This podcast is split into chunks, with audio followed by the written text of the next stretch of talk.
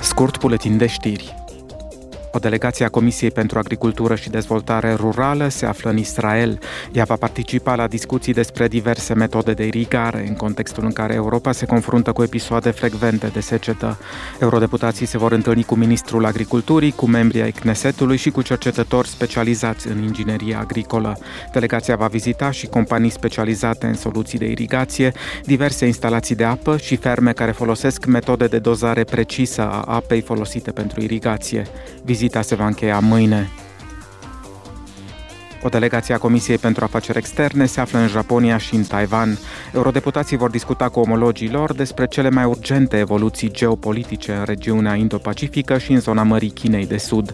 Deputații se vor întâlni la Tokyo cu reprezentanții ai guvernului japonez, cu deputați și cu profesori universitari. Vizita de la Taipei prevede discuții cu funcționari de rang înalt. O delegație a Comisiei pentru Dezvoltare se află în vizită de lucru în Republica Democratică Congo. Ea va discuta modul în care Uniunea Europeană poate ajuta această țară să-și folosească potențialul generat de rezervele de materii prime pentru a asigura o dezvoltare durabilă.